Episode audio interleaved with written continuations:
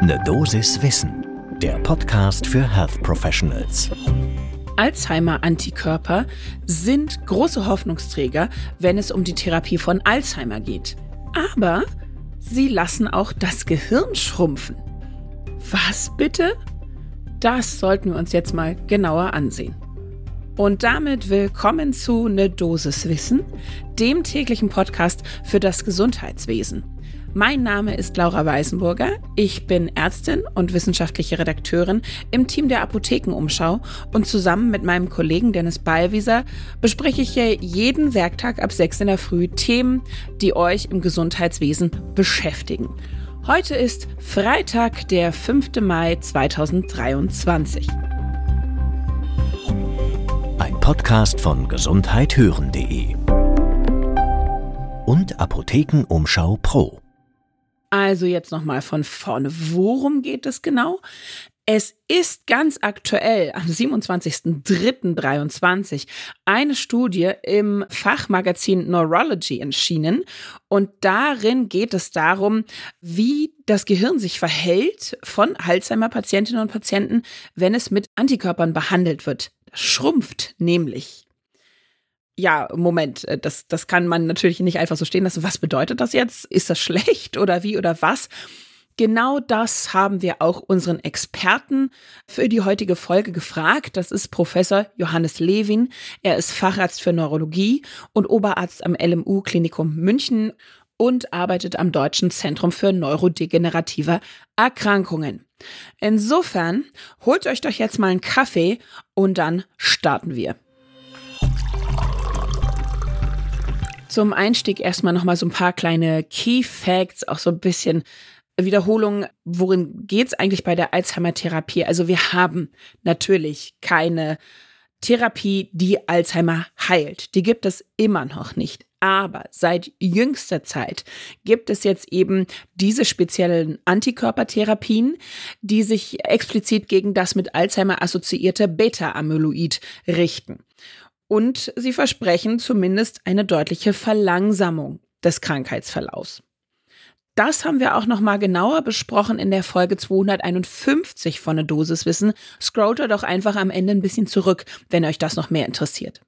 So, und von diesen Antikörperwirkstoffen ist aktuell das Lecanemab in der EU in der Prüfung der Europäischen Arzneimittelagentur, also der EMA, für die Zulassung. Das wird gerade geschaut, ob das zugelassen werden kann.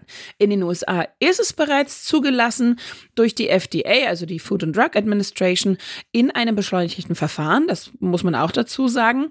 Und die Zulassungsstudie bei Menschen mit Alzheimer-Erkrankung im Stadium einer milden kognitiven Beeinträchtigung hat gezeigt, dass eben dieses Medikament des Lakinemab den kognitiven Abbau bei Alzheimer um fast ein Drittel verzögert. Also nicht zu vernachlässigender Effekt. Ein weiteres Medikament aus dieser Gruppe ist das Donanemab. Ihr hört an dem MAP immer schön ja, dass es sich um diese Antikörper handelt. Das ist ebenfalls in der Entwicklung ist noch in einer Phase 3 Studie. Da werden die Ergebnisse im Laufe dieses Jahres erwartet. Aber bis jetzt hat man auch schon herausgefunden, dass eben diese Antikörpermedikamente tatsächlich signifikant häufiger dafür sorgen als ein Placebo, dass es zu einer sogenannten ARIA kommt. Das ist natürlich wie immer eine Akronymabkürzung. Das ist Amyloid Related Imaging Abnormality. Und zwar gehören dazu Hirnschwellung zum Beispiel und sogar Hirnblutung. Das klingt erstmal überhaupt nicht gut, aber die sind ausschließlich oder in der Regel nur auf MRT-Bildern erkennbar.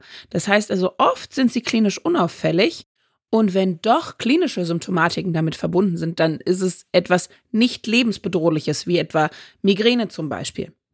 Also sieht gruselig aus, ist es de facto aber eigentlich gar nicht. So, und jetzt hat sich aber ein Team um Dr. Francesca Alves von der University of Melbourne in Australien zusammengesetzt und eine Meta-Analyse eben durchgeführt und dann veröffentlicht in dem Neurology Magazin.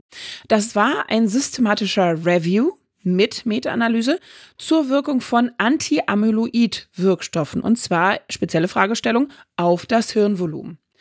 Und die haben alle Studien eingeschlossen, die randomisiert kontrolliert waren, natürlich, in denen zum ersten Patienten mit Anti-Amyloid-Medikamenten behandelt wurden und die auch nachweislich mindestens einen Biomarker für ein pathologisches Beta-Amyloid positiv verändert hatten, also irgendeinen positiven Effekt von diesen Medikamenten war nachweisbar. Und zweitens mussten die Studien beinhalten detaillierte MRT-Daten, die ausreichten, um mindestens die Volumenveränderung einer Gehirnregion zu beurteilen. In diese Ausschluss-Einschlusskriterien fielen dann 31 Studien, die durchgeführt worden waren schon. Und zwar sowohl Studien mit Antikörpern gegen das Beta-Amyloid als auch Studien mit Sekretasehämmern. Das ist nochmal eine andere Wirkstoffgruppe, die aber ähnlich auf das Beta-Amyloid geht. Und was kam jetzt raus bei der Meta-Analyse? Ja, tatsächlich, diese Anti-Amyloid-Medikamente, wie man diese beiden Wirkstoffgruppen auch zusammenfassen kann, verursachten bei Betroffenen, die eine Alzheimer-Vorstumme mit nur leichter kognitiver Beeinträchtigung hatten, eine beschleunigte Abnahme des Hirnvolumens, war nachgewiesen. Zum Beispiel verursachte das Lecanemab, über das wir ja gerade eben schon gehört haben, in der höchsten Dosis einen Volumenverlust, der um fast ein Drittel höher war als unter Placebotherapie. In Millilitern waren das 5,2 Milliliter, also oh, schon sichtbar. Natürlich, das muss man auch dazu sagen, kommt es natürlich bei Alzheimer selbst zu einer Verringerung der Hirnmasse. Das heißt also, das ist ein ganz normaler Prozess. Allerdings, das haben die Autorinnen und Autoren aber auch betont, schien das mit der Anti-Amyloid-Medikation beschleunigt zu sein. Das heißt, diese Patienten, die die Medikamente bekamen, waren den anderen so ein bisschen voraus in diesem Volumenabbau und zwar um rund acht Monate, also gar nicht so wenig. Außerdem wurde auch eine Vergrößerung der Ventrikel festgestellt. Da waren vor allen Dingen die Antikörpermedikamente für verantwortlich. Die Sekretasehämmer haben das nicht gemacht. Aber auch eine Ventrikelvergrößerung kann ein Zeichen von Neurodegeneration sein. Und natürlich hat sich das Team auch überlegt, wie kann es denn dazu kommen? Und sie haben überlegt, naja, eventuell hat das einen Zusammenhang eben mit dieser ARIA, mit der Amyloid-Related Abnormality, wenn die Antikörper die ARIA verursachen, kommt es zu einer Neuroinflammation. Dadurch wiederum könnten Nervenzellen absterben und damit letztendlich auch das Hirnvolumen abnehmen und sich die Ventrikel im Gegenzug vergrößern. Das war eine Überlegung. Eine alternative Erklärung war auch okay. Es könnte natürlich auch einfach nur der Schwund sein, weil eben Amyloidplatz beseitigt werden das hielt das Thema aber eher für unwahrscheinlich. Und ganz ähnlich sieht das auch unser Experte Johannes Levin. Er sagte, der Volumenschwund ist mutmaßlich nicht alleine durch die Beseitigung der Amyloid-Plaques erklärbar. Das würde mengenmäßig nicht ganz hinkommen. Viel naheliegender findet er eben die Entzündungsreaktion. Es könnte sein, sagt er, dass eben das Therapeutikum eine überschießende Entzündungsreaktion provoziert, die auch schädlich für Nervenzellen ist. Aber am allerwahrscheinlichsten findet er tatsächlich die Erklärung, dass die mit Alzheimer ohnehin einhergehende Entzündungsreaktion durch die Medikamentengabe eigentlich zurückgeht und daher das Gewebe abschwillt und deshalb an Volumen verliert. Er betont daher auch, der Volumenschwund muss nicht unbedingt ein negatives Zeichen sein, ein Zeichen für einen schädlichen Prozess. Das ist nicht nachgewiesen. Dafür gibt es gar keine Belege. Aber er sagt auch ganz klar, man muss das natürlich ganz genau beobachten und im Auge behalten, was da passiert und weiter erforschen. Und er erinnerte auch nochmal daran, nachweislich gibt es ja eine klinische Verbesserung bei den Patientinnen und Patienten. Und das ist einfach ein Riesenfortschritt. Und diese Antikörper haben einen Beitrag, leisten einen Beitrag dazu, verlangsamen das Fortschreiten der Erkrankung um rund 30 Prozent. Dadurch gewinnen alle Betroffenen auf den Krankheitsprozess gerechnet signifikant lebenswerte Lebenszeit.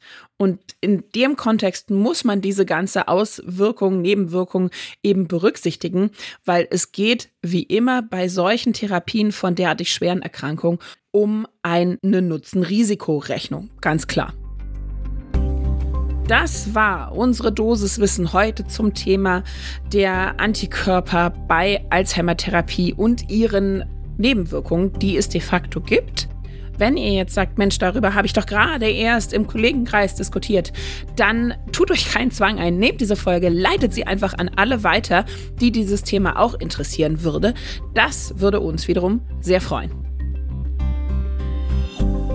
Ein Podcast von gesundheithören.de und Apothekenumschau Pro.